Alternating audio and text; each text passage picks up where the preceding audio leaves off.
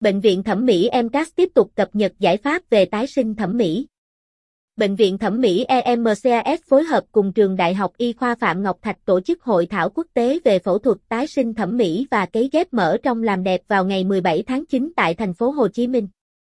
Nhằm mục đích thúc đẩy sự hợp tác giữa các chuyên gia, bác sĩ và doanh nghiệp có liên quan đến lĩnh vực phẫu thuật tạo hình tái sinh thẩm mỹ, Bệnh viện Thẩm mỹ EMCAS đã phối hợp Trường Đại học Y khoa Phạm Ngọc Thạch tổ chức hội thảo quốc tế cập nhật xu hướng mới trong phẫu thuật tái sinh thẩm mỹ và ghép mỡ. Hội thảo sẽ diễn ra vào ngày 17 tháng 9 tại thành phố Hồ Chí Minh, có sự hiện diện của các đại diện đến từ Bệnh viện Thẩm mỹ EMCAS, Bộ môn phẫu thuật tạo hình thẩm mỹ, Trường Đại học Y khoa Phạm Ngọc Thạch, Bộ môn phẫu thuật tạo hình thẩm mỹ, Trường Đại học Y Dược thành phố Hồ Chí Minh, đại diện Sở Y tế thành phố Hồ Chí Minh, Hội phẫu thuật tạo hình thẩm mỹ cùng các bác sĩ, nhà nghiên cứu, chủ thẩm mỹ viện, spa.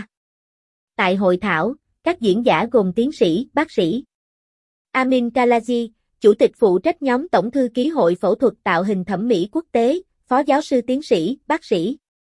Nguyễn Đình Tùng, Giám đốc chuyên môn Bệnh viện Thẩm mỹ EMCAS và Phó giáo sư tiến sĩ, bác sĩ. Phạm Hiếu Liêm, trưởng bộ môn phẫu thuật tạo hình thẩm mỹ, trường Đại học Y khoa Phạm Ngọc Thạch sẽ lần lượt trình bày những nghiên cứu mới nhất về phẫu thuật tái sinh thẩm mỹ, tập trung vào các giải pháp từ mỡ như hút mỡ, nâng ngực và nâng mông bằng cấy ghép mỡ giàu tế bào gốc, ghép mỡ trong tái tạo vú, cấy mỡ mặt.